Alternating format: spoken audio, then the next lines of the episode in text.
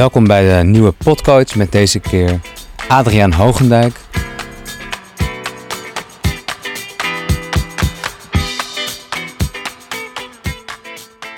Adriaan is ook wel bekend van zijn loopbaanopleidingen en zijn coaching daaromtrent. Hij heeft veel boeken geschreven over loopbaan zelfsturing, over eh, bezield coachen en heeft ook gezorgd voor een bepaalde kwaliteitscontrole in de opleidingen van de loopbaancoaching. Al met al natuurlijk een interessante kandidaat voor een podcast-serie. Adriaan Hogendijk is ook onder andere te vinden op LinkedIn. Verder heeft hij ook natuurlijk een eigen website, adriaanhogendijk.nl, waarin hij ook een eh, webshop heeft. Daar kan je zijn boeken vinden, maar ook bijvoorbeeld het bezielingsspel, dat is een coachwerkvorm, en ook allerlei andere nuttige producten. Ook kan je daar veel meer informatie vinden over de opleidingen die hij aanbiedt op het gebied van loopbaancoaching en loopbaan zelfsturing. Zelf ben ik te vinden op demunkcoaching.com. Uh, ben ik ook actief op Facebook uh, onder de naam Munk Coaching. En onder dezelfde naam ben ik ook op Instagram te vinden. Hier plaats ik ook al mijn podcoach uh, afleveringen die je daar dan uh, kan vinden. Dus je kan je ook abonneren op Spotify of op Soundcloud um, om deze serie te blijven volgen. Ook op LinkedIn ben ik te vinden, gewoon onder mijn eigen naam Ramon de Munk. Je kan bij mij dus ook een uh, vrijblijvende kennismakingssessie aanvragen om het te hebben over loopbaancoaching. Mijn missie is natuurlijk dat uh, de mensen vanuit groei en inspiratie hun werk benaderen en uh, ontdekken wie ze zijn in een loopbaan en hoe ze dat kunnen verwezenlijken in de praktijk. Zodat jij vooral in je kracht staat en je potentie kan benutten om je werk zo goed mogelijk te kunnen doen. Daarin denk ik graag met je mee.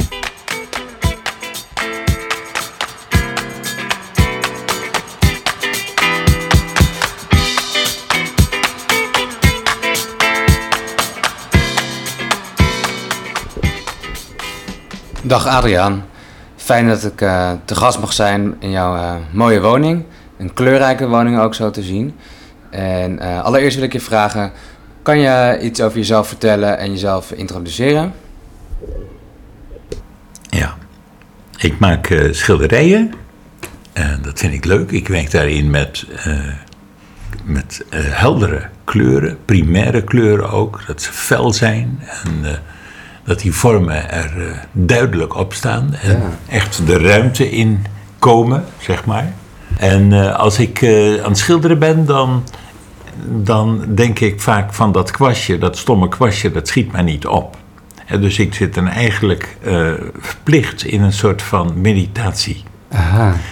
En uh, de vertraging. En juist door de vertraging kom ik gemakkelijker uh, in contact met mijn creatiebron. En wat vertraag je dan precies? Dan denk ik dat ik. Uh, dan ga ik vertragen omdat ik dan vanuit mijn wat snellere denken oh ja. uh, zak naar het borstgebied waar mijn hart is en waar mijn liefde zit, en naar het uh, buikgebied waar mijn creatiebron zit. Aha, dus even uit het hoofd, maar meer in het lijf uh, komen. Ja. Mooi. Ja, en dat is ongelooflijk belangrijk, omdat uh, mensen lopen vaak vast in hun loopbaan omdat ze door middel van het denken keuzes willen maken, denken te moeten maken in hun loopbaan. En dat kan dus helemaal niet. Ja. Dat kan dus helemaal niet. Want wanneer je echte dingen wil doen die op jouw weg liggen, die bij jou passen, die aansluiten bij wat je eigenlijk het liefste doet en wat jouw levensmissie is, mm -hmm. dan moet je dus niet terecht in de brains, in het hoofd, maar dan moet je terecht in, bij je creatiebron, in de buik. Is het ook uh, wat ze noemen de gut feeling? Ja, zoiets. Ja, dat zit ook in de, ja. dat zit ook in de buik. Ja. En ik kom het veel tegen bij mensen die ik ook coach. Die zitten heel erg in hun raadsel of in hun verstand. Alles analyseren en overdenken en overpeinzen. Maar missen dan inderdaad het contact met het innerlijk weten, zeg maar. En uh, hoe, hoe, pak jij dat dan aan dat, dat mensen toch bij zo'n stilte en innerlijke ruimte komen? Nou, uh, daar heb ik wel een meditatie voor ontwikkeld. Ah, ja. De harmonisatiemeditatie, die heb je misschien kunnen vinden in het boek uh, de, het werk, Geluk voor Gevorderden. Ja. ja. Um, maar ik werk ook, ik doe het ook door verlangensgeoriënteerd te werken. En verlangens beschouw ik als een, eh, aanwijzingsbord, richtingwijzer naar eh, je missie toe. Naar wat je hier eigenlijk komt doen op deze planeet. En wat eigenlijk op jouw pad ligt. Wat eh, jouw unieke ehm, toegevoegde waarde is in eh, het leven. Ja, aan de ja. samenleving. Je beschrijft werk en een baan hebben als twee verschillende dingen. Je zei dat een baan is meer gewoon eh, ja, een broodbaan bijvoorbeeld om geld te verdienen. Maar je werk is echt je levensmissie, de last die je draagt eh, in de samenleving. Heb je dat een beetje goed eruit gehaald? Ja, dat klopt ook wel. De, eh, als mensen een baan hebben louter voor het geld, dan zitten ze eigenlijk in een soort schaarste denken. Ja, van nou ja, ik doe maar dit of ik doe maar dat, want ik moet nu eenmaal geld hebben. Ik moet nu eenmaal verdienen. En dat, dat, is- zo zit het, natuurlijk, het leven natuurlijk in elkaar. Maar het is natuurlijk het mooiste om geld te verdienen met dat wat je het liefste doet. Ja, het mooiste om geld te verdienen met dat wat je ook het liefste wil bijdragen aan de samenleving. Nou, en dat is soms een hele puzzel. Van Zeker. wat wil jij nou het liefste bijdragen aan wat is jouw unieke aanbod aan de samenleving? ja. Dus ja, dat, ja. dat, dat, zo'n puzzel, daar, daar heb ik echt altijd vijf gesprekken voor nodig. Dat kan niet korter. Nee, Dus mensen hebben tijd nodig om bij hun gevoel, gevoelens te komen, om eh, bij hun verlangens te komen. En dan langzamerhand vanuit die verlangens toe te gaan naar iets waar er in de samenleving ook behoefte aan is. ja, dat is een mooie eh, match natuurlijk. Je verlangen Ja. matchen aan de buitenwereld. Ja, want Ja. Je, je- het is onmogelijk om met een bijdrage te komen waar geen behoefte aan is. Dan houdt het op. Ja, Dus, eh, en het grappige is dat ik het idee heb dat, eh, dat eh, als mensen naar hun verlangens luisteren en op het spoor komen wat hun toegevoegde, hun unieke toegevoegde bijdrage aan de samenleving is, dat dat dan. ehm, dat daar dan ook doorgaans behoefte aan is in de samenleving. Ja, dus het is eigenlijk letterlijk een je kleur bekennen in de samenleving. Om toch weer in kleuren te blijven spreken. Ja, ja. En eh, het, het kan, voorkomen hè, dat mensen een idee hebben van wat ze zelf het, het liefste willen doen in de samenleving. Mm, terwijl er in die samenleving daar juist geen behoefte aan is. Heb je daar een voorbeeld van? Nou, dat, dat komt heel weinig voor in mijn ja. praktijk. Dus dan moet ik echt eh, diep, eh, diep gaan nadenken. Ja, ja, ja. Maar ehm, dat, dat kan wel eens voorkomen. En dan ga je toch kijken van... eh, is het wel jouw liefste bijdrage aan de samenleving? Aha, dan ga je nog even verder kijken misschien. Want mensen, mensen, hebben, mensen brengen hun verhalen mee. Hè? Mensen maken verhalen over stukken van hun leven. En eh, eh, soms dan, dan zijn mensen, zitten mensen op een, eh, ja, op een spoor wat niet verder gaat Ja, ja. eh, door hun denken. Dus het denken kan enorm eh, je om de tuin leiden wat betreft, ehm, eh, je, wat betreft je helderheid krijgen over wat jouw missie is in de samenleving. En bedoel je dan ook dat mensen de verkeerde gedachten zijn gaan geloven als overtuiging? Of, of een bepaald zelfbeeld hebben bedacht of gecreëerd... wat dan eh, misschien niet helemaal in lijn is met de realiteit eh, zoals die is of zo? Ja, ja. Ehm, het kan ook zo zijn dat je iets bepaalds eh, graag wilt.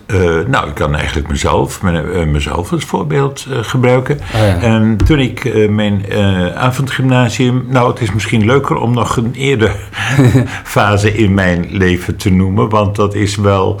ehm, kijk, ik was eerst timmerman. Aha, En daar paste ik niet, niet in, in die wereld. En op een gegeven moment dacht ik, nou ja, laat ik dan maar eens in de B-verpleging gaan eh, Ja. beginnen. ja, ja. En toen, dacht, toen vond ik dus, toen werkte ik anderhalf jaar in de B-verpleging. En toen werd ik me bewust van dat ik mij als B-verpleegkundige veel beter kon eh, identificeren met de artsen, specialisten en psychiaters die daar rondliepen. Ah. Dan met mijn collega verpleegkundigen. Aha, En toen dacht ik van, nu is het afgelopen. Nu ga ik helemaal opnieuw beginnen. wat dan Dus ik ben avondgymnasium gaan doen en daarna naar de universiteit. En eh, nou, toen, zo is mijn hele loopbaan begonnen. Ik ben al heel snel met mensen gaan werken en nou, uiteindelijk negen boeken geschreven. En, Ja, ehm, fantastisch. ik denk nu zo'n 2500 mensen opgeleid tot Ja. coach. Dus zo. Heel gaaf, hè? ja. Maar hoe komt dat dat ik dit heb gedaan? Omdat ik de ervaring had dat ik op een volledig verkeerd spoor zat Ja. in mijn loopbaan. En hoe desastreus dat kan voelen. En dat je gewoon jezelf helemaal niet snapt. En dat het een tijd duurt voordat je doorkrijgt van wat op je weg ligt. Maar mm, nog een subverhaal daarvan is dat ik op een gegeven moment mijn avond, diploma avondgymnasium had. En dat ik naar de universiteit kon. Maar dat ik ook dacht, ja, maar ik wil ook graag kunstenaar worden. Dus ga ik nu naar de kunstacademie of ga ik naar, naar de universiteit? Meerdere routes lagen voor je. En toen ben, heb ik toch gekozen om naar de universiteit te gaan, omdat ik al toen al zag aankomen van. Ik ben een soort van pionier. Ik ben altijd een soort eh, iemand die nieuwe dingen gaat ontdekken. En ik ben niet een kunstenaar die een hele duidelijke stijl wil hebben en daar beroemd mee wil worden. Want dat is nodig vaak in de kunst. Je moet een duidelijke stijl hebben. Je eigen stempel. Herkenbaar zijn ja. voor, laten we zeggen, de kunstverzamelaars. Ja, precies. Dus ik dacht, ik ga het niet redden financieel als kunstenaar. Dus dat was een hele praktische keuze. Die helderheid had je dan wel voor jezelf gecreëerd. Dus ik dacht, Ja. ik, ga wel, ik, blijf wel, ik ga wel kunst maken. Ik blijf wel kunst maken, maar dat doe ik als hobby. Ja, prima. Zoals eh, eh, de filosoof Spinoza eh, aan het, zeg maar, zichzelf kon bedruipen door brillen te brillenglazen te slijpen. En s'avonds was hij zijn boeken aan het schrijven. Ik dacht, zoiets ga ik ook doen. Ja, Maar dan gebeurt er weer iets nieuws. Dan denk ik, oké, ik eh, ga naar de universiteit, ik ga filosofie studeren. En toen dacht ik wel van, nou dat kan nog moeilijk worden. Want wie zit er nu te wachten op een filosoof in de samenleving? Kan ook lastig worden. En toen dacht ik ook, toen kwam net in de tijd dat ik afstudeerde... ehm, het idee van een filosofische raadspraktijk op.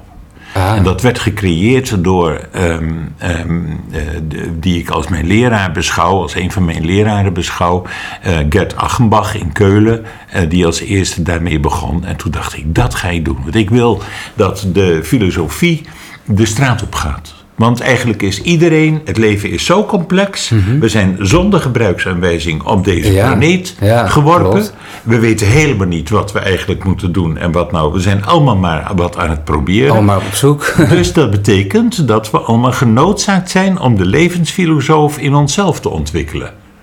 Mooie Dus missie. ik- ja, Ja. dus ik dacht, ik ga eh, een filosofische raadspraktijk beginnen. En eh, om de filosofie veel meer de straat op te gooien. Om die te verspreiden aan überhaupt gewoon iedereen. Wie, eh, wie dat interessant vindt. Ja, Ehm, nou, en toen kwam ik via die filosofische raadspraktijk heel snel. Toen kwam ik net voor het eerst de loopbaancoaching op. In het kader van de outplacement procedures kwam de loopbaancoaching op. En toen bleek daar helemaal geen opleiding te, eh, te zijn. welke Voor- periode hebben we het dan nu over?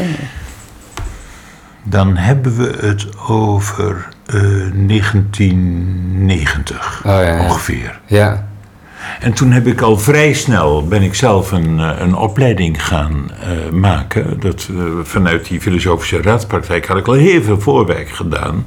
En dat sloot prachtig aan op het outplacement werk en de midlife fase. Want die loopbaancoaches in die tijd, het waren er nog niet zoveel in Nederland. ehm, die, eh, die, ja, die waren ook genoodzaakt om wat meer filosofisch bezig te gaan, omdat ze veel meer cliënten naar zich toe kregen in de midlife fase. En de midlife fase is nou juist een fase in eh, de levensloop waar mensen zich eh, afvragen van is this all there is? Het Ja. vraagt om een verdieping Ja, ja, van wat wil ik nou eigenlijk echt in mijn leven. Dus daar sluit, daar sluit die praktische filosofie heel goed bij aan. dus echt, het zijn toch echt die zinsvergevingsvragen van eh, wat wil ik achterlaten of wat wil ik bereikt hebben en eh, is dit het nou allemaal wat ik tot nu toe heb gedaan? Ja, en wat geeft mij de meeste voldoening? Ja, Ja, mooi. En eh, toen ben ik eh, met de, ja, eigenlijk de eerste coachopleiding begonnen in eh, Nederland. En, en dat is toen enorm op gang gekomen.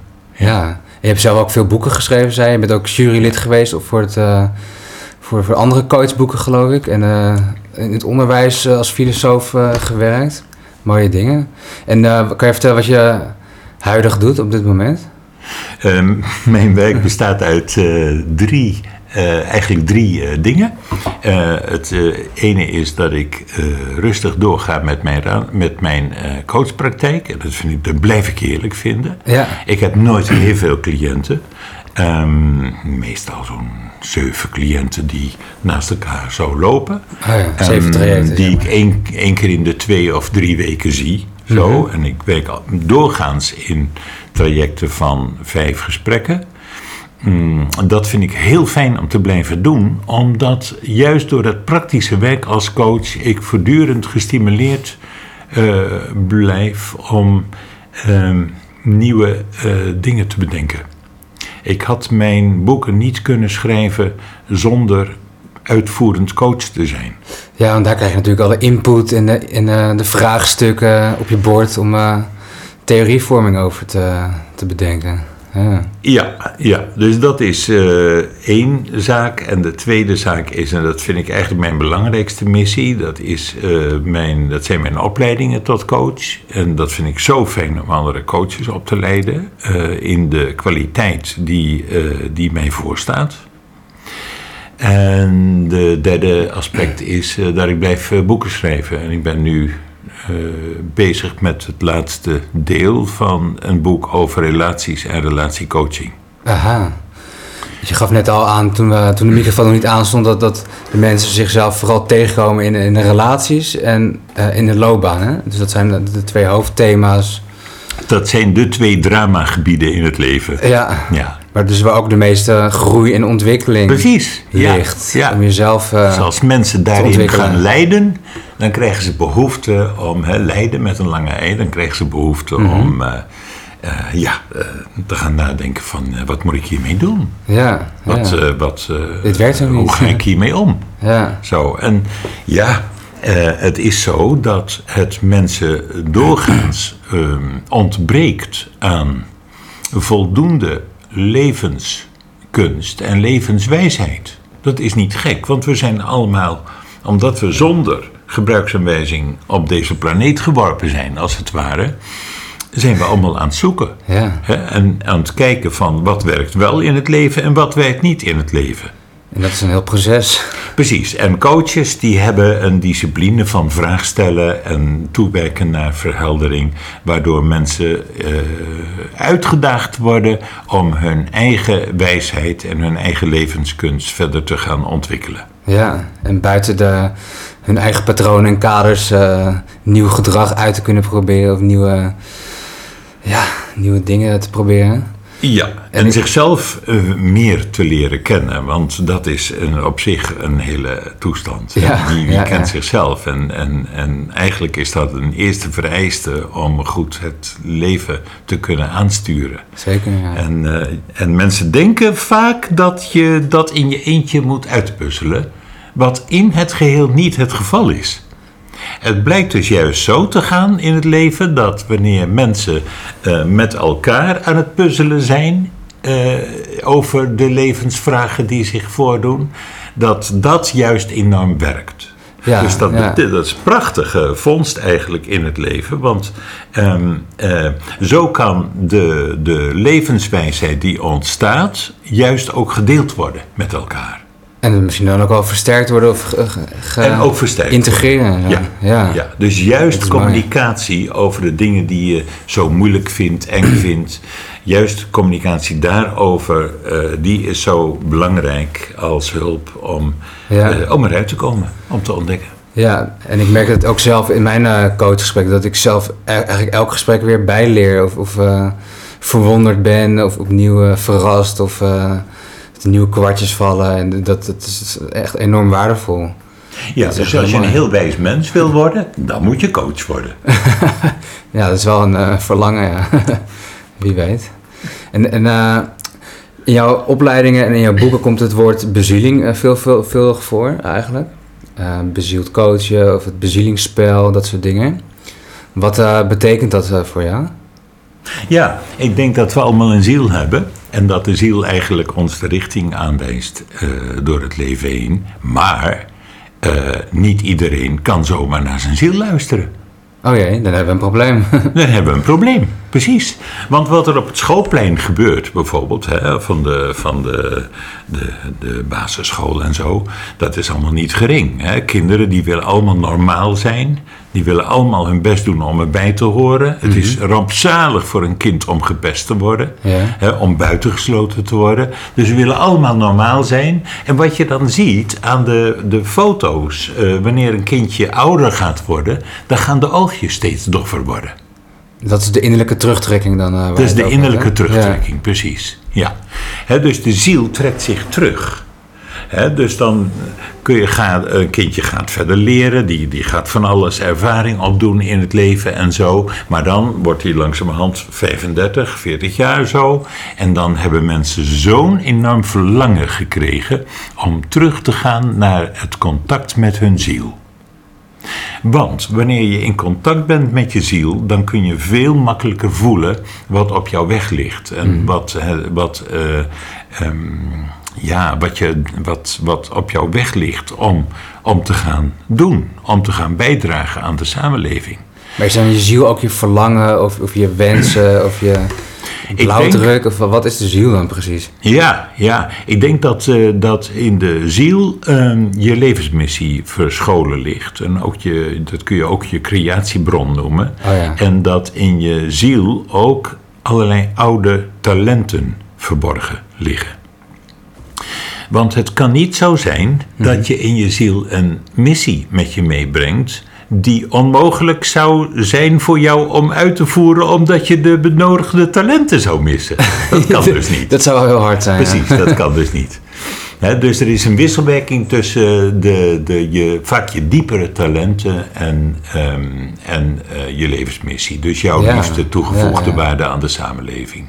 En je kunt via je talenten je missie ontdekken. En je kunt ook eh, kijken vanuit je missie van... hé, hey, hoe, ga ik dat dan, eh, hoe ga ik dat dan doen? En heb ik, wat moet ik daar nog voor bij leren of niet? Of kan ik dat gewoon op een andere manier leren? Of noem maar op. En wa- waar gaat het dan toch vaak mis bij mensen die dan, wat je zegt, niet bij hun ziel of bezieling kunnen komen? En maar dingen doen vanuit andere motieven, ehm, omdat het van een omgeving moet, ouders of vanuit eh, oude patronen of verwachtings, verwachtingspatronen van andere mensen. Hoe, hoe werkt het dan bij mensen die er dan niet goed bij kunnen? Ja, eh, mensen kunnen buitengewoon verward raken.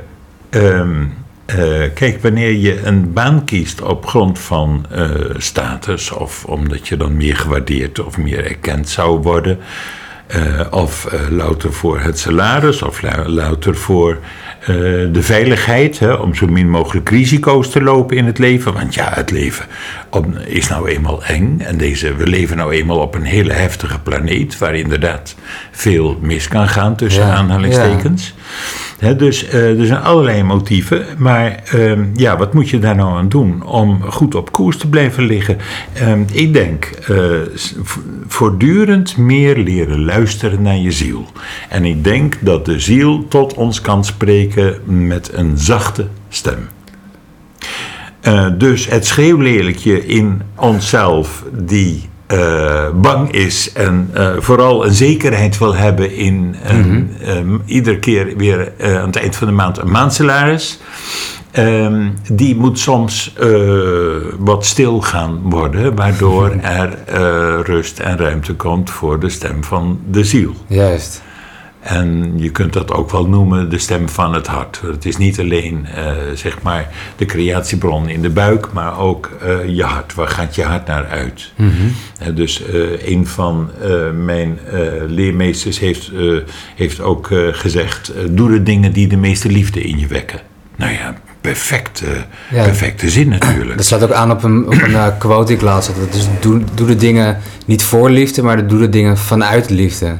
Ja, En eh, Ja. dat vond ik ook een heel mooi inzicht. ja, vanuit liefde inderdaad. Ja, niet voor liefde, maar vanuit liefde. Dat is een groot verschil, want veel mensen ehm, doen de dingen met het oog op de waardering of de liefde die ze pas daarna zullen krijgen. Ja, Maar dan zit je dus in de schaarste en dan zit je in de voorwaardelijkheid. van buiten naar binnen in plaats van binnen naar Dat buiten. ook. Ja, ja, precies. Ja. Ja. En die voorwaardelijkheid die is heel erg belangrijk om die in de gaten te houden. Het is mooi om juist vanuit een, een zelfliefde en een innerlijke vrijheid keuzes te gaan maken.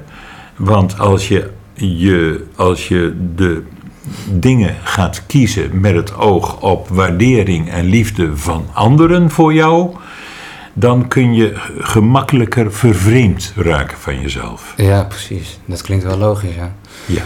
En dat is eigenlijk de basis voor uh, veel soorten van overlevingsscenario's waar mensen in zitten. Hè? Dat allemaal eigenlijk overlevingsscenario's zijn om alsnog de, de stroom van onvoorwaardelijke liefde van anderen te krijgen. Ja, je beschrijft het als een, grote lijn in je boek, het overlevingsmechanisme, wat als kind dan eigenlijk uh, wordt geactiveerd, zeg maar, omdat een, een onvoorwaardelijke liefde begint te missen. En je gaat het dan ergens anders zoeken. En dan ontstaan er verschillende gedragspatronen. Um, wat kom je dan vooral tegen daarin en hoe werkt dat mechanisme precies? Een overlevingsscenario is eigenlijk een soort uh, in het lichaam lokaliseerbare en autonoom functionerende krampconstellatie. Dat is een mond vol. een krampconstellatie, ja. Is eigenlijk een krampconstellatie. Iets wat een leven op zich is gaan leiden. Dus bijvoorbeeld uh, de perfectionist uh, als je een perfectionist uh, in je hebt, dan is dat een soort overleven, overlevingsscenario van als ik maar perfect gedrag vertoon en, en, als ik maar perfect werk ga doen, dan krijg ik alsnog waardering. Mm -hmm. Maar wat blijkt, die overlevingsscenario's, um, die zijn zinvol, zeg maar tot ongeveer je 35ste, 40ste levensjaar. Want dan heb je dus zoveel geleerd. Dan zitten die scenario's, die hebben ervoor gezorgd dat je heel nieuwe kwaliteiten hebt ontwikkeld. En, dan, en dat, die gaan vanzelf hun werk doen. En dan is het belangrijk om de overlevingsscenario's in jezelf bewust te worden en om die los te gaan laten. Ja, mooi. Want ik herken het bij mezelf ook, want ik kan tegelijkertijd heel onzeker over iets zijn, maar ook wel heel veel zelfvertrouwen hebben. Dus het gaat altijd hand in hand. En doordat die onzekere momenten ga ik juist heel erg mijn best doen, waardoor ik juist wel mijn diploma ben gaan halen, waardoor ik juist extra hard heb gewerkt bijvoorbeeld, om inderdaad natuurlijk ook wel uit een soort angst, zit, dadelijk lukt het niet of zo, maar het, het kan dus ook als een soort drijfveer werken of zo, perfectionisme of uh, bewijsdrang of wat dan ook. Wat ja, of dat je andere mensen gaat helpen in de hoop dat anderen jou ook zullen gaan helpen. Ja, of dat je een, uh, een winnaar uh, in jezelf gaat ontwikkelen, die een ondernemer die doorgaat en hup dwars door alle ruiten heen gaat om zijn doelen te halen. Uh, of uh, uh, de, de bijzondere, de, de kunstenaar, de melancholicus, de romanticus, de aparteling. Die denkt dat hij gewaardeerd wordt wanneer hij maar genoeg apart is. Ja, precies. Zich onderscheidend genoeg van andere mensen. Doen. excentriek, precies. Mm, of je hebt de waarnemer die, die heel goed blijft waarnemen en die denkt dat hij zo het leven leert kennen, zonder dat hij zelf eigenlijk op het toneel, uh, uh, op het toneel gaat staan om zijn eigen leven echt te gaan leiden. Dat is ook een valkuil. Of dat iemand loyaal wordt aan uh, een ander of aan de organisatie. Ja, de pleaser. ja, ja, de pleaser, precies. En. Ehm, uh, ja, en voor zo iemand is het dan de uitdaging om totaal loyaal te gaan worden op de eerste plaats aan zijn eigen uh, leven, zichzelf. Of je hebt de levensgenieter, uh, die zeg maar helemaal meegaat in het verplicht gelukkig zijn in deze samenleving. Lang leven het feest in de lol. ja, precies. En het is altijd mooi weer en het glas is altijd half vol dus zo.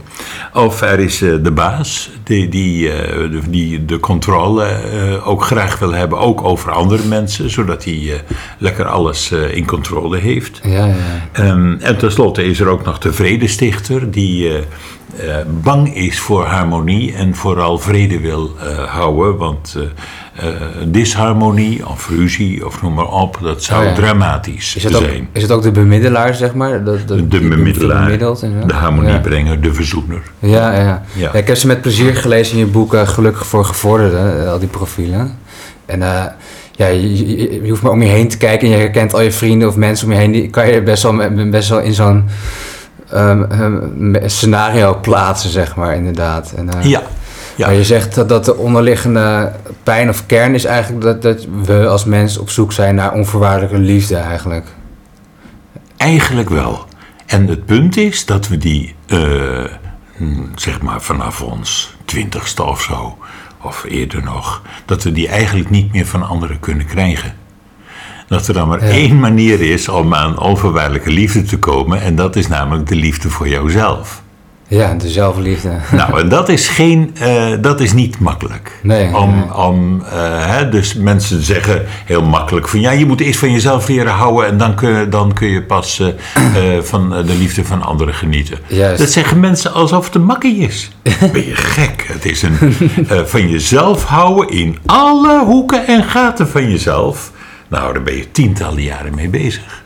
Is een heel lang proces. En met alle hoeken en gaten bedoel ik je eigenaardigheden of je minder eh, Ja. gekke dingen of minder leuke dingen. Zo. Ja, dat je in alle aspecten van jezelf, dat je die onvoorwaardelijk leert liefhebben. Dus mildheid naar jezelf toe. Ook Ja. naar de fouten die je hebt gem- gemaakt. Mildheid is ontzettend belangrijk. Mooi. En je beschrijft dat eh, het leven vanaf 40 jaar, dat dan dat soort dingen meer aan het licht komen. Of hoe, hoe, eh, wat, is, wat is die grens van 40 jaar precies die je in het boek ook beschrijft? Ja, dat blijkt zo te zijn. Hè? Ik ben nu eh, 32 jaar coach en mensen komen vooral toch tussen hun 35ste en 45ste bij mij. Ehm, dat is eigenlijk de, de leeftijd eh, van dan komt het gerinkel in de glazen. Ja, het gerinkel in de. Ja, behalve nieuwe tijdsjongeren, die zijn er veel eerder bij. Ja, De nieuwe tijdsjongeren die brengen al zelf heel veel wijsheid met zich mee. En eh, zij hebben een heel ander probleem. Ze hebben niet het probleem van eh, hoe kom ik weer opnieuw in contact met mijn ziel. Nee, eenmaal, dat hebben ze al lang. En ze brengen ook gewoon hele briljante wijsheid met zich mee. Mm, maar eh, voor hen is het eerder een probleem om in te groeien in de samenleving waarvan zij vinden dat die zo stom is georganiseerd. Maar ja, ze willen graag hun wijsheid delen met de wereld. En om dat te kunnen doen, is het nodig om toch voor een deel in die wereld te kunnen eh, groeien. Om met ja, die wereld ja. te leren omgaan. Dus eh, dat, dat zijn de vraagstukken van de nieuwe tijdsjongeren om me heen. heeft het ook te maken met wat je beschrijft als dualiteitsbewustzijn eh, naar een eenheidsbewustzijn? Dat je meer eh, in, in je gevoel komt te staan of dat je meer, meer bewustzijn ontwikkelt? Of... Precies, nieuwe tijdsjongeren hebben veel meer bewustzijn, zelfbewustzijn en weten veel meer af eigenlijk van het leven dan mensen die ja, de reguliere paden hebben bewandeld. En, eh, ja, eh, jong, jongere generaties verschillen heel erg van elkaar. De, de mensen daaruit. Hè. De, eh, sommigen gaan vooral reguliere paden en feesten en drugs en noem maar op. En ja, nieuwe tijdsjongeren die voelen veel eerder al aan zichzelf van jongens, ik zit op een fout spoor. Ja. Dit gaat niet zo, dit, dit, is, dit zijn wegen die doodlopen. En Denk je dat ze ook wat meer sensitief dan zijn voor Die zijn doorgaans eh, hooggevoelig en ook doorgaans eh, hoogbegaafd. Ah, ja. Ja. ja. En is dat een zegen of een, eh, of een vloek? Het is voor hooggevoelige mensen een enorme uitdaging om ehm, eh, te ontdekken dat hun hooggevoeligheid niet alleen een last is, maar ook een lust. Ja.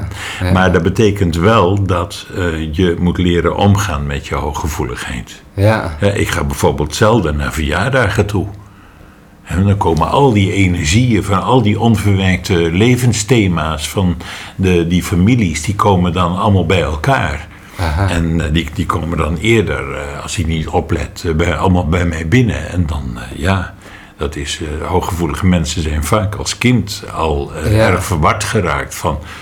eh, je Hmm. weet niet wat je met al die emoties moet doen. En je hebt als kind niet door dat een deel van je emoties helemaal niet van jou zijn, maar van je moeder of je vader of, Ja, of van andere mensen. Dat herken ik enigszins. Dat, dat je lijf als een soort antenne kan functioneren waarin prikkels of emoties of sferen ook eh, gevoelbaar zijn.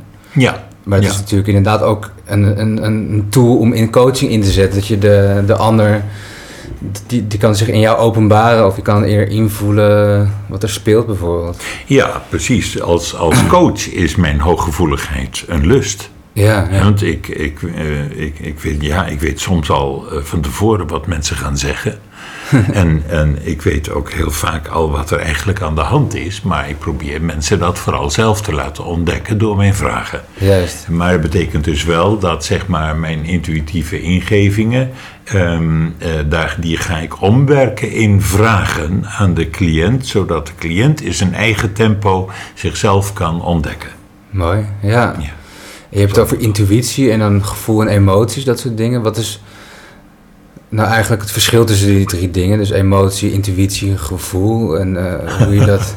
Ja, nou inzet. intuïtie ehm, is heel belangrijk voor ehm, de coach. Mm, en mensen verschillen enorm hoe eh, de intuïtie voor hen werkt. Hè, voor sommigen, eh, sommigen krijgen eh, woorden te horen. Eh, eh, en andere, voor anderen is intuïtie een heel diep weten. Voor weer anderen eh, is, eh, ontstaat de intuïtie vanuit eh, allerlei gevoelens of vanuit allerlei lichamelijke gewaarwordingen. Ja, ja. Ehm, dus het kan heel verschillend zijn. Of anderen krijgen weer beelden. Ik ken ook een, een, een loopbaancoach die, die, wanneer die voor het eerst een cliënt eh, gaat zien, dan, krijg, heeft, dan heeft ze gelijk al beelden over wat de cliënt waarschijnlijk ooit zal gaan doen. Ah. als eh, in zijn En gewoon eh, visueel, zeg loopbaan. maar. Ja, Ja, Hè, dus dan ziet ze al iemand timmeren, of ze ziet al iemand eh, coachen, of ze ziet al iemand eh, makkelijk eh, leider worden Ja, ja. in een organisatie, dat soort dingen. Ja, dat is heel makkelijk. Hmm. Ja. Ik heb het zelf ook wel eens af en toe, maar dan meer met lichamelijke prikkels. Maar ik, ik ben me nog echt het aan het eigen maken, omdat ik het nog moet leren vertrouwen. Zeg maar. Dus bijvoorbeeld als iemand tegenover me zit, kan ik in één keer een soort onrustig gevoel, of spanning in mijn buik krijgen of in mijn keel of soort tinteling in mijn hoofd. Of zo. Dan, dan denk ik, ja, het zal aan mij liggen. Maar ik heb het nog niet helemaal ontdekt van hoe ik dat kan hanteren of handhaven, omdat ik ook niet. Ik ben ook nog bang van, ja, dadelijk zeg ik heb nu een gevoel hier, maar dan klopt het niet. Dus ik moet het ook nog leren vertrouwen eigenlijk. Ja, dat is heel belangrijk om als coach steeds meer eh, je intuïtieve ingevingen leert eh, te vertrouwen. Ja, Daarom, ja, precies. daarom eh, doen wij ook ieder weekend in onze opleidingen allerlei intuïtieoefeningen. Ja, Dat is zo belangrijk. belangrijk, Ja. want dat juist geeft de innerlijke kracht van de coach. Hmm, En ook de innerlijke kracht aan het ondernemerschap van de coach. ja, ja. Ja, dat is een belangrijk element, ja. Ja, en, en dat is nodig omdat ehm, mensen, vooral mensen die mensgerichte opleidingen hebben gedaan, ehm, hebben de boodschap gekregen dat ze hun intuïtie juist moeten wantrouwen. En hoe helpt dat dan? Nou ja, dat is een soort wetenschaps eh, Ah, ja. eh, uitgangspunt, hè? dat je je intuïtie moet wantrouwen. En eh, mensen zijn dat dan ook gaan doen. Nou ja, dat is niet fijn voor ze hoor. Nee, want ze zeggen natuurlijk alleen die stoffelijke waarneming, dat is realiteit. En wat, je, wat zich van binnenuit openbaart in je, dat is dan niet te vertrouwen eigenlijk. Terwijl, Precies, eh, ja. Alleen dat wat is. meetbaar is, Ja. herhaalbaar is, of logisch navolgbaar is, of bewijsbaar is, alleen dat eh, zou dan kunnen bestaan. En de Ja. intuïtieve ingevingen niet. Terwijl dat onzin is, want de belangrijkste eh, wetenschappelijke vooruitgang is juist ontstaan vanuit intuïtieve ingevingen. Vanuit inspiratie en verbeeldingskracht.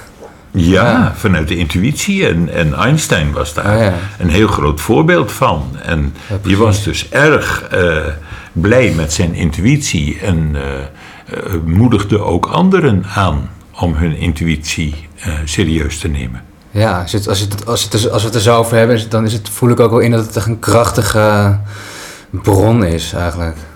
Van iets weten of ontdekken of Ja. leren. Ja. Ja, mooi. Ehm, voor, de rest, wat ik ook nog een fascinerend thema vind, is ehm, de relatie tussen angst en liefde, die je dan ook noemt. Ik heb hier een aantekening gemaakt, dus dat het eigenlijk niet eh, zonder elkaar kan bestaan eigenlijk.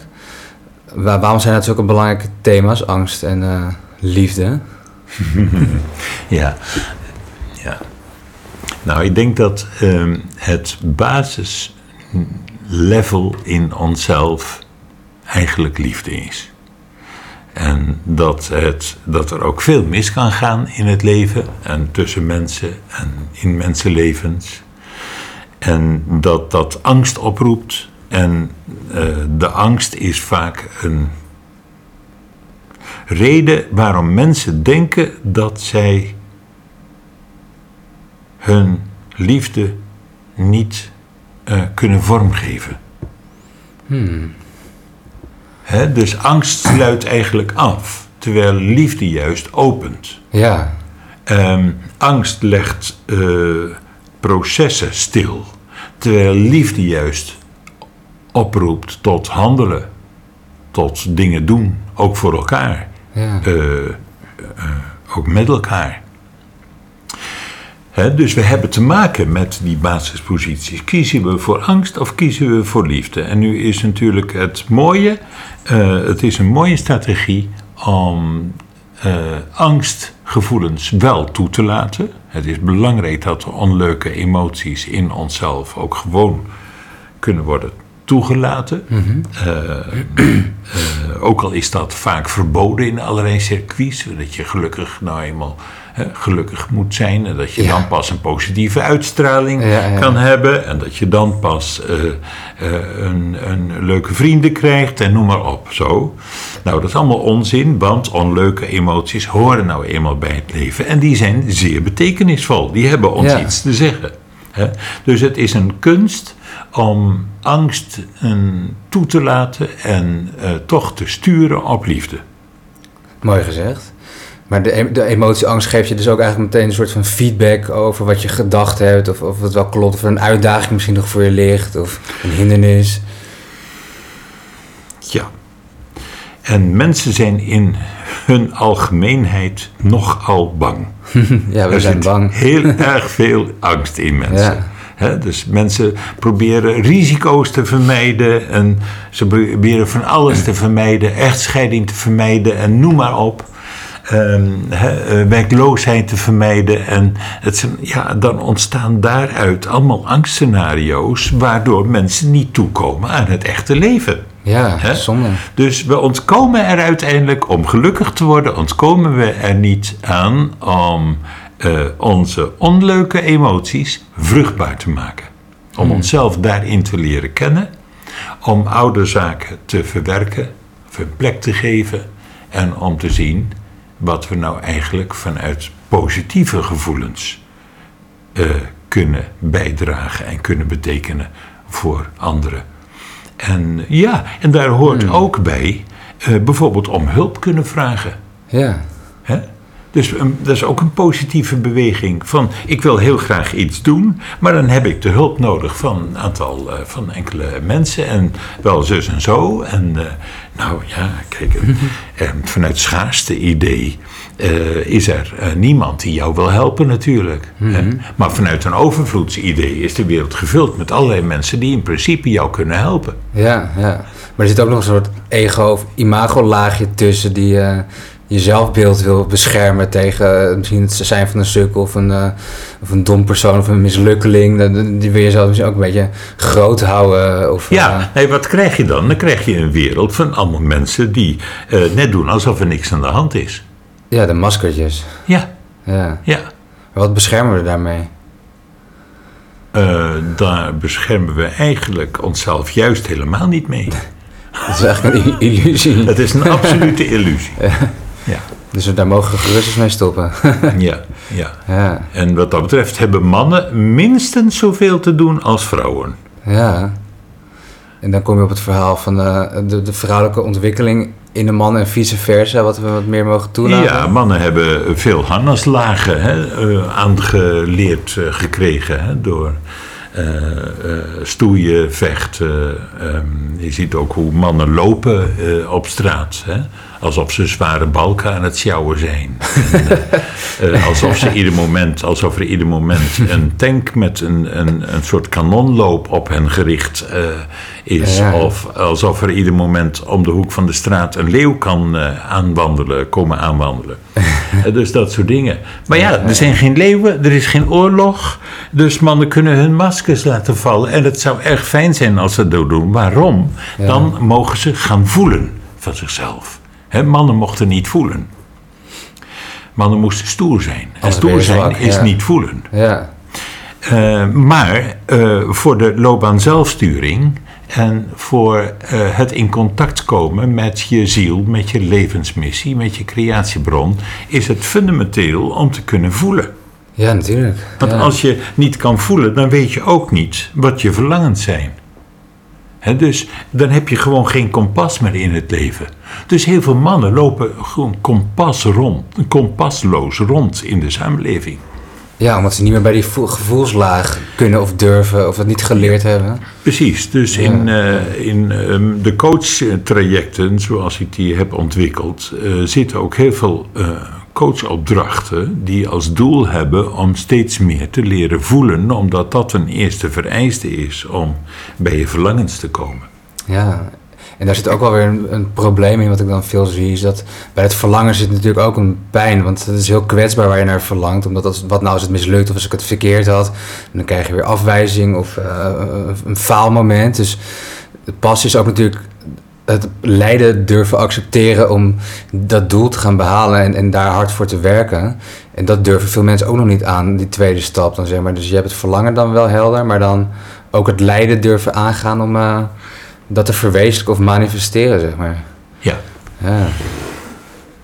Hoe, Ja. eh, hoe, ja een man mag nou eenmaal niet door de mand vallen. ja. We mogen niet falen. Nee, ik heb het veel meegemaakt ik door mensen op een voetstuk werd geplaatst. En ik vond het helemaal niet leuk. Eh, want eh, zodra iemand je op een voetstuk plaatst, dan ga je vroeg of laat toch door de mand vallen. Hè, dus ik ben langzamerhand een gediplomeerd door de mandvaller geworden. dat klinkt ook wel bevrijdend. Dat is een enorme vrijheid. Ja. Dus dat, dat betekent dat je dus gewoon af mag gaan en dat je mag leren in het leven, dat je fouten mag maken, dat dat gewoon menselijk is. Ja, Zo. ja, precies. Dat is heel fijn. Want ik- Een valkuil voor mij is zelfs altijd, of het vooral geweest, dat ik altijd wou dat ik alles meteen snapte of, of wist of kende of zo, weet je wel. En ik heb af en toe nog wel zo'n moment dat ik dan in zo'n coachgesprek inga, dat ik dan in dat ene moment, in het hier en nu, al mijn kennis en, inzicht meteen helemaal wil kunnen inzetten. Terwijl je dat, de ene keer ga je daar verdieping, of dan vergeet je weer dat, of dan ga je die richting. En die ruimte moet je ook gewoon hebben. Maar ik herken wel inderdaad het principe, of de, de valkuil van helemaal jezelf op een voetstuk willen hebben en slim willen zijn of zo. Dat is dan bij mij wel eens waar ik dan wat rust en mildheid in eh, mag vinden. En dat, dat, dat lukt steeds vaker en dat is heel bevrijdend inderdaad. Absoluut. Dat is Ja. heel bevrijdend. En als je daarvan bevrijd bent als coach, dan werkt dat besmettelijk ten aanzien van de cliënt. Ja, ja, want de cliënt die voelt dat en die denkt van... hé, hey, die komt Ja, ook eerder op het idee van... eh, waarom moet ik eigenlijk alles weten? Een onzin eigenlijk, zo. Ja. En daarom is coach ook zo leuk... vergeleken bij, eh, zeg maar... ehm, andere mensbegeleidende disciplines... zoals psychotherapie en dergelijke. Een therapeut heeft altijd, zeg maar... een, een enorme dosis kennis over mensen achter, eh, achter zich, waarvan waaruit hij eh, processen in mensen gaat duiden. ja, En het mooie van coach zijn, heb ik altijd gevonden, is dat je niet zo hoeft te duiden. Dat je een, als gelijkwaardige gesprekspartner ehm, eh, aan het ontdekken bent. ja, dat is Dus je mooi. bent met een cliënt aan het ontdekken. En je bent niet een zogenaamde deskundige die een diagnose hoeft te stellen. Godzijdank niet. Nee. Je kunt eh, gelijkwaardig werken. Dus de gelijkwaardigheid in coaching vind ik ehm, buitengewoon belangrijk. Ja, en ik merk bij mezelf als ik even twijfel aan mezelf, dan grijp ik juist terug op eh, meer dat systematische. Of dat, dat, dat, dat is eigenlijk stukje controle proberen te pakken. Ja, als je onzeker bent. Ja, Ja. terwijl dat natuurlijk eigenlijk Ja. dan ook schijn is. Ja. Maar toen jij bij ons op het werk in Amsterdam bij de UvA eh, die workshop kwam geven, toen heb ik dat ook echt ervaren dat je inderdaad vanuit het niet weten gaat coachen. Zeg maar die, die, die ruimte en laat het maar ontstaan en kijk maar wat zich aandient en die gelijkwaardigheid en dat werkte supergoed. Dat vond ik echt, eh, een enorme eh, eye-opener. Zo van, ja, zo, zo, dat is gewoon een hele veilige basis. Laat het maar vanuit intuïtie komen. En dan heb je eigenlijk ook niks nodig eh, van tevoren of zo. Dan mag het er gewoon zijn. Dat vond ik echt eh, heel mooi. En hoe heb jij dat zo geleerd om vanuit die basishouding te coachen, zeg maar? Nou, dat komt omdat ik filosoof ben. Dus vanuit mijn filosofiestudie ehm, heb ik eh, dat allemaal geleerd. De verwondering eh, vanuit het niet weten is volstrekt cruciaal. En die was veel minder aanwezig in andere eh, disciplines. Hè, dus ik heb heel veel filosofische verworvenheid, wat eigenlijk de basis is voor heel veel kennis in de hele eh, we- westerse eh, wetenschappelijke geschiedenis. Die heb ik eigenlijk de- daardoor de coachwereld binnen kunnen dragen. Ah ja, ja. En, en ik weet dat uit mijn eigen ervaring, dat van ja, ik snap dingen niet. Maar ja, juist als je dingen niet snapt en je dat vertelt tegen Ja, mensen ja. in je omgeving, dan gaan allerlei mensen om je heen ook meedenken. ja. Nou, dan heb je plotseling hulp. Ja. Hè? Dus het is ook altijd eh, heel leuk wanneer de coach zegt tegen de coachie van... oh, ik snap het helemaal niet. precies. Ja. En waarom is dat dan? En waarom doe je dat dan? En hoe zit dat dan? En zo. ja. Heerlijk, heerlijk. En dat is, dat is het ontwarren. Dat is de zaak. Gewoon opengooien en kijken van wat is er eigenlijk... en daar ehm, oordeelloos tegenover staan. Mhm. De oordeelloosheid is ook zo'n filosofische notie van, van al, eh, ja, de vroege filosofen van 2500 jaar geleden. Ja. Ja, zo deden ze dat. mooi. En eh, het belangrijkste voorbeeld voor de, voor de coach vind ik eigenlijk Socrates, die op het eh, marktplein eh, niet vertelde hoe het leven in elkaar stak en hoe mensen moesten gaan leven. Nee, hij stelde vragen aan mensen, waardoor mensen in de gelegenheid waren gesteld om hun eigen antwoorden te gaan vinden. En op hun eigen, via hun eigen route tot bewustzijn te komen. Ja. Ja, dat is de kern van coaching. Ja, daar geloof ik ook in. Ik zeg altijd, Ja. ik wil dat de mensen een heel goed gesprek met zichzelf hebben, door alleen mij als spiegel eigenlijk. Ja. En, en dat innerlijke proces, dat vind ik echt super mooi inderdaad. Ja. Ja. Vanuit het niet weten en eh, het maar laten ontstaan. Ja. Ehm,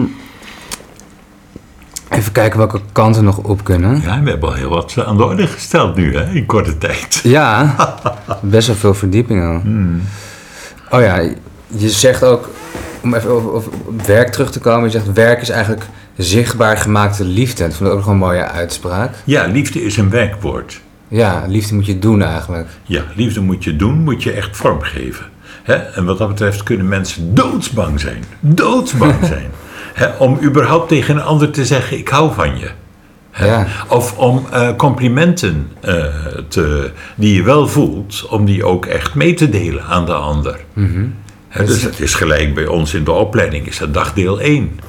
Om eh, door elkaar heen te wandelen, door de zaal te wandelen. Ja, ja, ja, en iedereen die je in het oog krijgt, om eh, hem eh, of haar een compliment te geven, wat, je het eerste, wat het eerste bij je oproept. We filteren dat normaal gesproken. Ik herken het ook wel eens, want ik denk, oh wat leuk, ik wil iets zeggen, maar dan, ah, ik ken diegene eigenlijk helemaal niet, misschien een beetje gek of zo, weet je. Dus we hebben continu allemaal van die filtertjes om maar normaal of erkend gedrag te vertonen, waar onze, onze stroom van liefde misschien wel remmen of zo.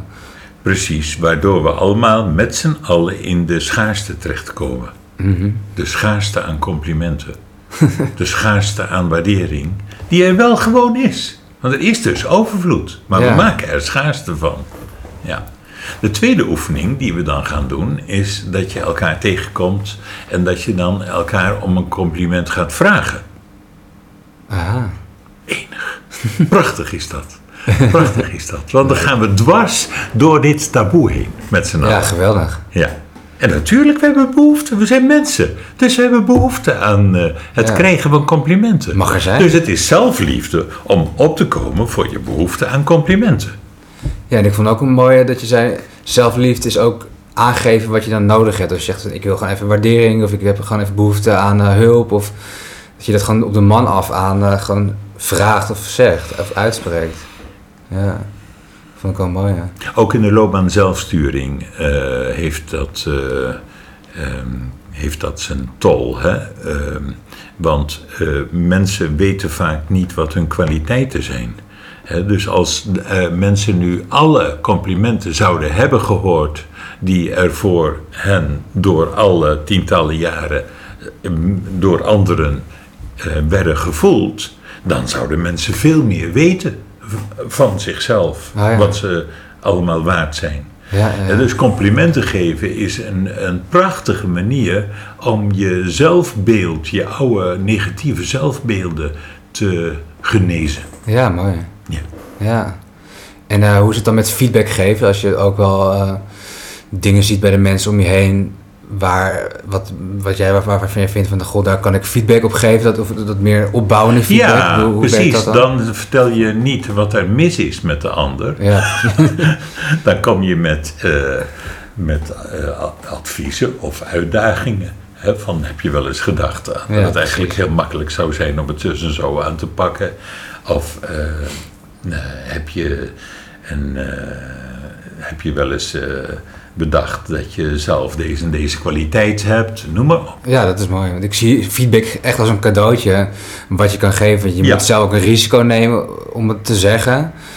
Maar als mensen het tegen mij zeggen, dan vind ik het altijd heel waardevol. Omdat ik daar echt van kan groeien en kan leren. Dus eh, Ja, maar echt dat moet je vaak wel leren natuurlijk. Ja. Hè? Want mensen hebben dat heel vaak eh, wel eh, ja, geleerd als, een, als iets, ja, een, ja, hoe moet je dat noemen?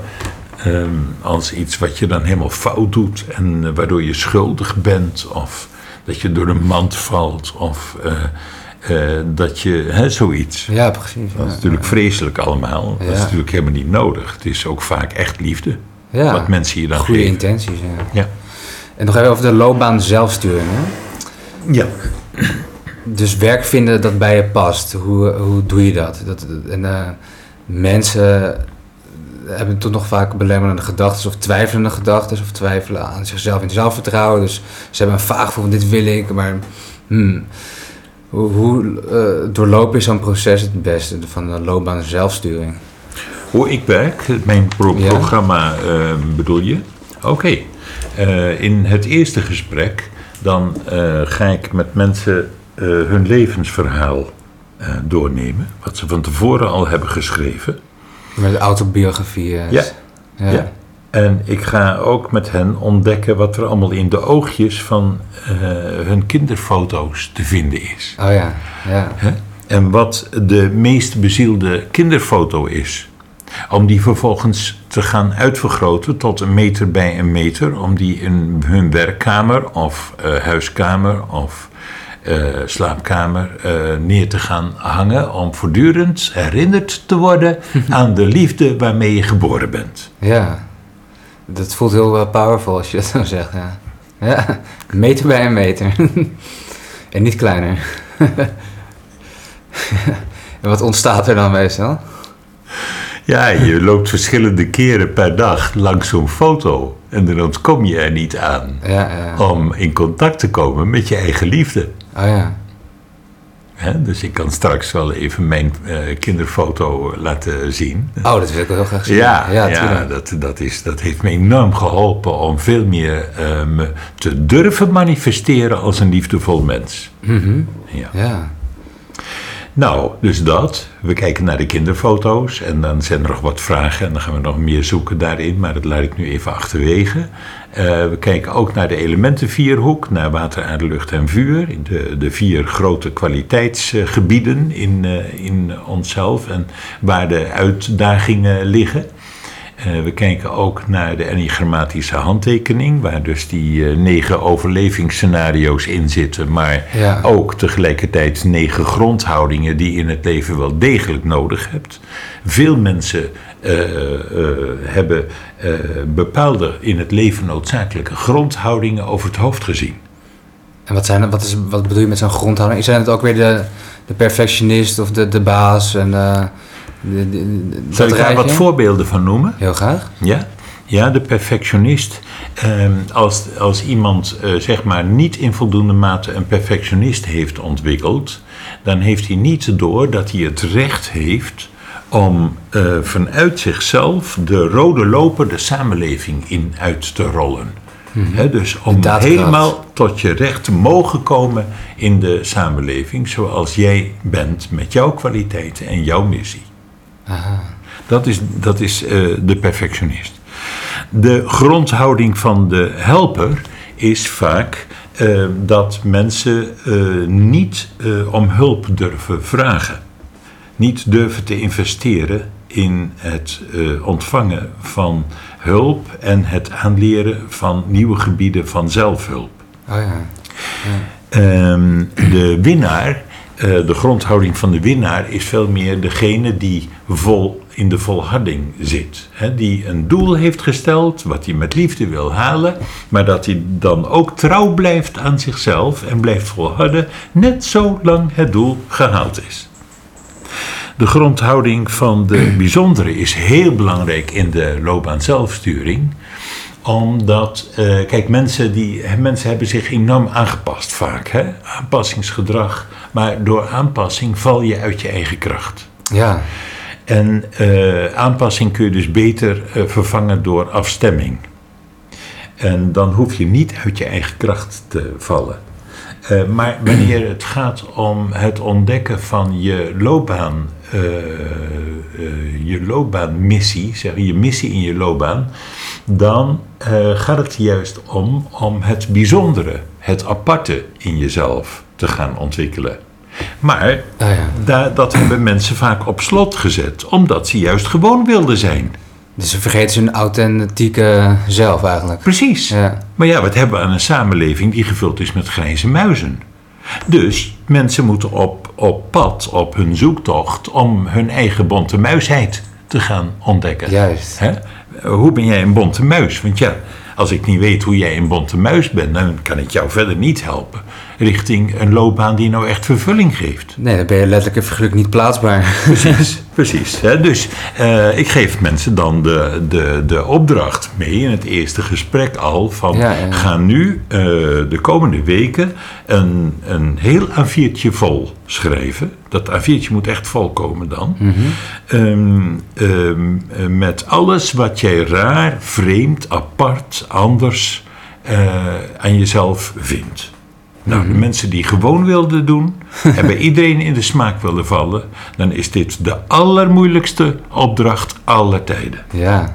ja Ongelooflijk. Maar ja, dat is nodig om echt bij jouw eigen unieke bijdrage in de samenleving te komen. Ja. Snap je? Het mag ook gewoon allemaal zijn, je eigenaardigheden. Ja.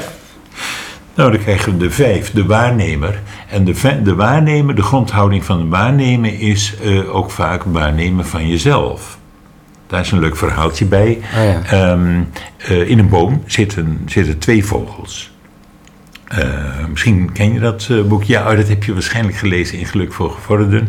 Een klein vogeltje die de hele dag stapeldruk is met takjes verleggen... en zijn kindertjes leren vliegen en chilpen en fluiten, et cetera. En er zit ook een hele grote vogel in die boom. En die grote vogel die doet niks anders als oordeelloos kijken naar wat het kleine vogeltje de hele dag door doet. Dus de grote vogel is de waarnemer in onszelf die bereid is om oordeelloos, dus liefdevol, te kijken naar wat we eigenlijk aan het doen zijn. En waar Ja, we ons ja. eigenlijk allemaal druk om maken. Ja. En hoe we het eigenlijk doen in het leven. Aha. Dus die waarnemer in onszelf, die is eh, tot op het gezonde gemiddelde, is die nodig. Maar Als hij dat- eroverheen schiet, dan krijg je de waarnemer die eh, alleen nog maar aan het waarnemen is en zelf geen klap uitvoert. Ah ja. Maar de waarnemer tot het gezonde gemiddelde is bereid eh, tot zelfreflectie en zichzelf te leren kennen en zichzelf verder te gaan ontwikkelen. Maar kan het dus ook de interne criticus worden als hij te veel is, te sterk wordt? Dat je alles van jezelf gaat afkeuren of te, te kritisch naar jezelf bent? De interne criticus is een buitengewoon vervormde waarnemer. Ah ja. Dat is een zeer tendentieuze waarnemer. Die is zeker niet oordeelloos. Die is zeer Nee, rijk nee, aan nee. oordelen. Juist. En dat zijn eh, dramatische oordelen natuurlijk, hè, die innerlijke criticus. Ja. Gaat toch vaak hand in hand met de perfectionist. En, Ja, eh, ja, precies. Ja. En die is tot een bepaalde hoogte is hij, eh, kan die wel een tijdje vruchtbaar zijn in het Ja. leven, omdat je daardoor wel heel veel leert, heel veel vaardigheden je gaat eigen maken. ja, dan Maar moet op een gegeven moment moet het echt afgelopen zijn. je iemand kijken tot waar dient het mij en wanneer gaat het me echt in de weg staan juist. Ja. Ja. Ja, precies. Ja.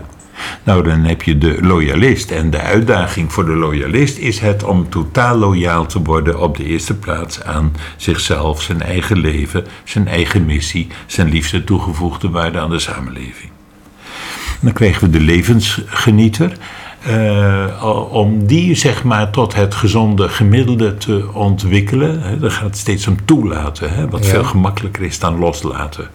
Het, het gezonde gemiddelde en zo. Ja, precies. Het gezonde gemiddelde eh, toelaten. Dat is de luchtigheid, de humor, de lichtheid van het bestaan. Om ook daar oog voor te hebben. Oh ja.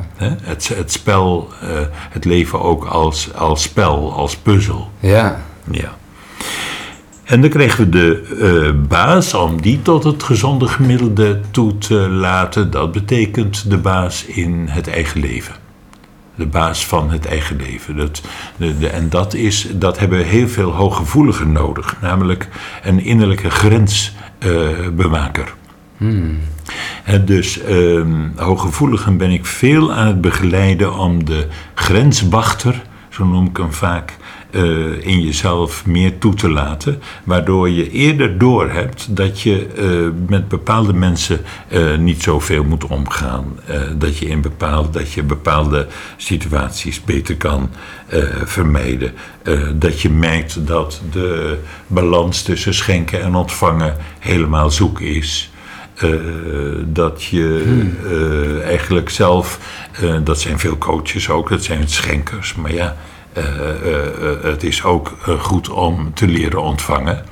Dus en coaches eh, moeten juist ook zelf meer leren ontvangen Ja, ja, om een goede balans daarin te krijgen. En de grenswachter is nou iemand die vanuit het gevoel, en man moeten daar extra op letten natuurlijk, Oké. Ehm, om vanuit het gevoel, ehm, eh, zeg maar, eh, baas te worden in het eigen leven aan de hand van wat je zelf nodig hebt en wat schadelijk voor je zou kunnen zijn. Dus dat je echt trouw in jezelf blijft. Ja. En dat je dat ook blijft voelen van wat vind ik waardevol en wat zijn mijn prioriteiten en eh, Ja, eh, waar zijn mijn grenzen. ja, precies. En mensen in relaties kunnen mensen zichzelf ook helemaal kwijtraken, hè, omdat ze veel te veel aan het schenken zijn. Ja, ja. Dan wel dat ze het doodeng vinden om te schenken, maar eh, juist helemaal op ontvangen staan. Die mensen zijn er ook. Ja, of de redders van het drama-driehoek, dat de mensen elkaar willen redden of, of aanklagen juist, of wel die patronen. Ja. Precies, ja. En tot slot heb je dan ook de, de vredestichter. En de, de vredestichter die wil eigenlijk op de eerste plaats vrede met zichzelf. Dat iemand Ah. zelf vrede krijgt met het leven zoals dat feitelijk verloopt. ja. Dus En daar is het natuurlijk voor nodig om qua loopbaanzelfsturing en ook qua relaties op koers te blijven. Ik, ik, ik moet hierbij ook een beetje denken aan eh, de projecties die mensen willen doen. Hè. Dus als jij dat gezonde gemiddelde zoekt, bijvoorbeeld van eh, nou, toch vaker je mening geven of, of jezelf laten zien. Dat, dat, dat je dat gedrag, wat andere mensen heel sterk hebben. Dus ik ben bijvoorbeeld meer een waarnemer, stel je voor. En, eh, en ik zie om me mensen heen die mensen heel erg op de voorgrond treden. En dan zie je vaak als projectie dat je aan dat soort mensen gaat irriteren. Of dat dat iets prikkelt bij je omdat je dan misschien wel weer op zoek bent naar je eigen gemiddelde. En omdat je het dan zelf wel vaker wil laten zien of zo. Daarbij moet ik een beetje aan denken ook hierbij. Ja. Dat is het mechanisme dat alles wat, wat, je, wat jou irriteert, dat het eigenlijk over jouzelf gaat. Ja, dat ja. ja, dat speelt zich toch in jezelf af natuurlijk. En alles wat je meemaakt met de wereld, dat het allemaal oproept tot een genezing van iets in jezelf. Ja. Genezing van iets in jezelf. En eh, hoe lang doen, doen we daarover als mensen? Een leven lang. een leven lang leren. Ja, ja. En mensen willen dus eh, graag per morgen klaar zijn. ja. Ja, dat, dat is dus het absoluut eh, in strijd met het leven zelf. Want het leven is een, een totaal leerproces en dat gaat gewoon maar door. ja. Het leven is een leerproces, een creatieproces, een genezingsproces en een bewustwordingsproces. En die vier processen die blijven tot de dood eh, gaande. Ja. Dat maakt het leven dus- dynamisch. Ja, dat maakt het leven dynamisch en eh, dat leidt ook wel tot eh, relativering. Hè? Hele hooggespannen verwachtingen van dat je volkomen risicoloos en non-stop gelukkig kunt zijn. Ja, dat bestaat dus niet. Nee. Dat bestaat helemaal niet. En dan kun je bijvoorbeeld heel rijk zijn, maar ja, dan word je ziek en dan ga je dood. Krijg je dat weer. Hè? Dus de, eh, het blijft allemaal onzeker in het leven. Zeker. Ja. Zelf richt ik me juist op de, jongere doelgroep, eh, de jongvolwassenen. En daar is het helemaal erg eh, qua, je moet altijd gelukkig zijn, perfecte partner, leuke baan, alles moet optimaal zijn. Dus het zijn echt optimizers. En alle domeinen in het leven willen ze zo optimaal mogelijk hebben en zoveel mogelijk nootjes verzamelen weer voor die schaarste of zo. Weet je? Dat, ze- dat, het zo, dat ze gebakken zitten en heel veel vergelijkingsdrift. Doodvermoeiend eigenlijk, maar het is vooral echt, ook echt die generatie van eh de jongvolwassenen. En het zijn allemaal angstscenario's. Ja. En waar ze gewoon heel snel burn-out van worden. ja, en die komen steeds meer, meer voor natuurlijk, de burn-outs. Het is vreselijk. Ja, echt. Dus er is heel veel hulp nodig aan eh, jonge mensen. En wat hebben die, die mensen vooral nodig, denk je, in hun ontwikkeling? Nou, dat is een nieuw item waar ik nu even in wil brengen. Mensen die ik ook begeleid zijn eh, mensen die met pensioen zijn gegaan. Ja, oh En die vervolgens dan op zoek gaan naar een, hun, een nieuwe levensmissie in een nieuwe fase in hun leven. Hè?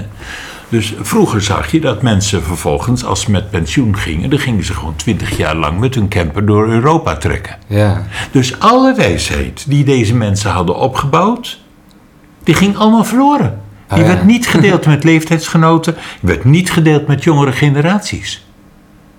En het gaat juist om het delen van de levenswijsheid. Hmm. Daarom is het zo geweldig dat er eh, coaches zijn, en echt nog niet voldoende coaches zijn in Nederland.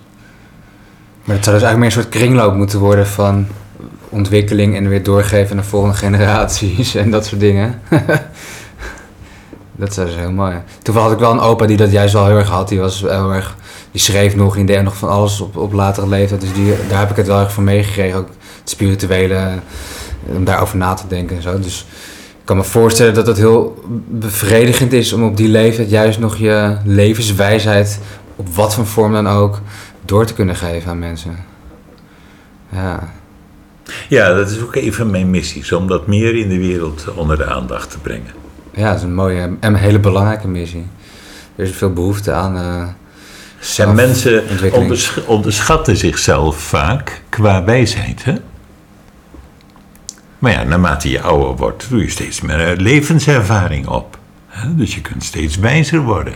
Hè, En natuurlijk is het zo dat niet iedere 65-plusser even wijs is als de, een- de andere 65-plusser. Maar kijk wat je kan betekenen voor jongere generaties. Ja, of andere of leeftijdsgenoten die het nodig hebben. Ehm, kijk, er zijn geen vacatures voor wijsheid in organisaties. nee, nee. Eh, dat is natuurlijk buitengewoon stom van organisaties om die niet in te stellen. Ongelooflijk stom, want dat kostte ongelooflijk veel geld. Ehm, ehm, maar het is ook zo dat mensen niet van. Dat is eigenlijk in de cultuur streng verboden om van jezelf te zeggen dat je een wijs mens bent. Ja, doe maar gewoon, dan ben je al gek genoeg. Dus ja, wijsheid wordt non-stop eh, van de vloer eh, weggeveegd. Nee? De, eh, wordt eigenlijk onschadelijk gemaakt, wordt teniet gedaan, wordt onzichtbaar gemaakt. Terwijl we juist zoveel wijsheid nodig hebben, omdat we zonder gebruiksaanwijzing op deze planeet zijn gezet. En we het met z'n allen maar Ja. moeten uitzoeken wat nou werkt in het leven en wat nou niet werkt in het leven. Dus dus al die jonge mensen, kun je je voorstellen, die allemaal zoveel moeten en dat het allemaal voor elkaar moet zijn, die hebben dus allemaal niet van oudere generaties te horen gekregen dat dat nou totaal niet de essentie van leven is. Dan moeten wij het wiel weer opnieuw uitvinden. Precies. Ja. Dus die moeten eerst allemaal burn-out raken en dan worden ze daardoor zelf wijs. Dan, eh, ja, maar ja, dat Ja. had natuurlijk veel adequater kunnen worden aangepakt. Daar ben ik het helemaal mee eens, ja. Ja. Ik heb ook veel trainingen gegeven aan dertigers uh, uh, van uh, de KPN en ook wel bij Philips. En ik moest de dertigers ook vaak vertellen dat je van je, twint, van, je, twintigste, van je nulde tot je twintigste op school zit, van je twintigste tot veertig stage loopt en vanaf je veertigste begint met het echte werken. Ja. En dan ga je kijken, wat is nou mijn echte levensmissie? Maar dertigers denken dat ze het al moeten maken. En dat ze op hun 35ste al in de raad van bestuur moeten zitten. Ja. Nou ja, maar als de gepensioneerde leeftijd uh, tot je uh, naar de 70 gaat... dan zou dat betekenen dat ze 35 jaar lang in de raad van bestuur zitten. Nou, dat houden ze natuurlijk niet vol. Vroeg rijp voor God, hè, zeggen ze dan. dus dat is allemaal larikoek. En, en ik zag al die... Al die, die dertigers met bleke gezichtjes uh, in de trainingsruimte zitten. En uh, ja, en uh, de vrouw wil carrière maken en de man wil carrière maken. Maar hoe moet het nou met hun drie kindertjes? Die zijn er ook nog. Ja, die zijn er ook nog, maar, die, maar papa en mama zijn vaak weg. dus het is vreselijk allemaal wat daar gebeurt in die levens van volwassenen en kinderen in de tijd dat de ouders uh, in die periode zitten. High standards. Ja, precies. En dan moeten ze ook nog naar vakanties waar nog nooit iemand van heeft uh, gehoord. we moeten al, dan worden we meer de human doings in plaats van de human beings. Yes, absoluut. Absoluut. Ja.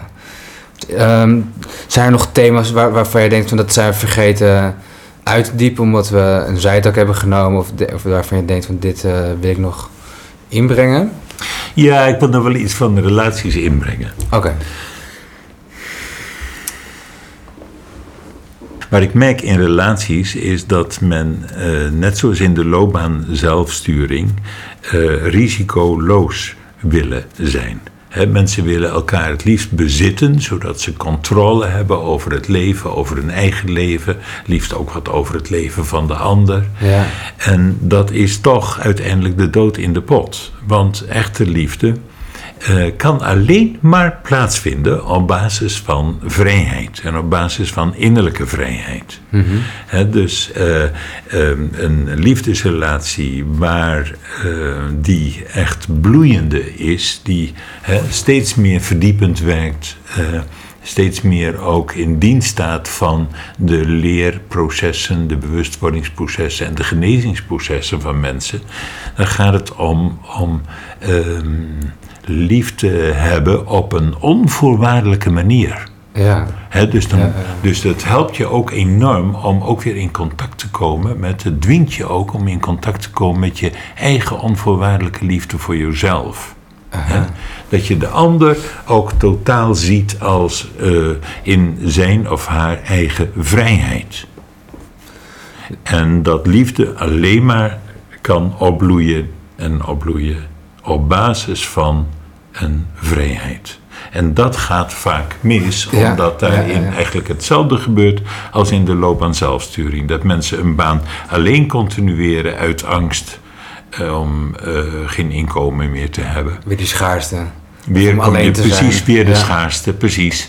Of dat mensen uh, in een relatie het gevoel hebben van ja, ik kom hier niet meer verder mee.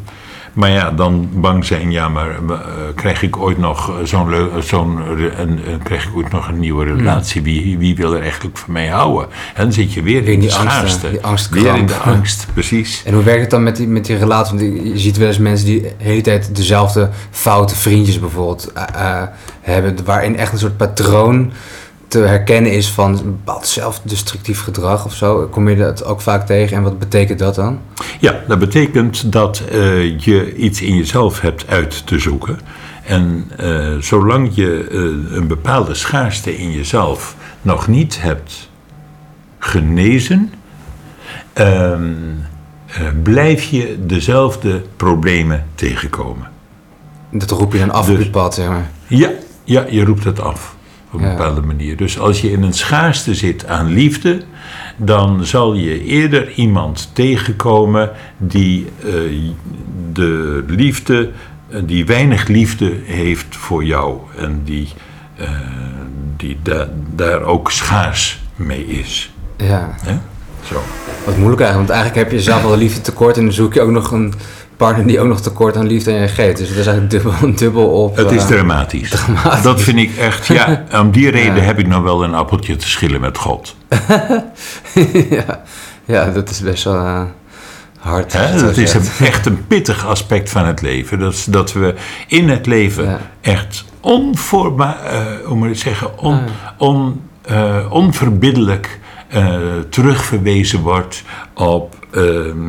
Het genezen van de schaarste die wij zelf in ons meebrengen.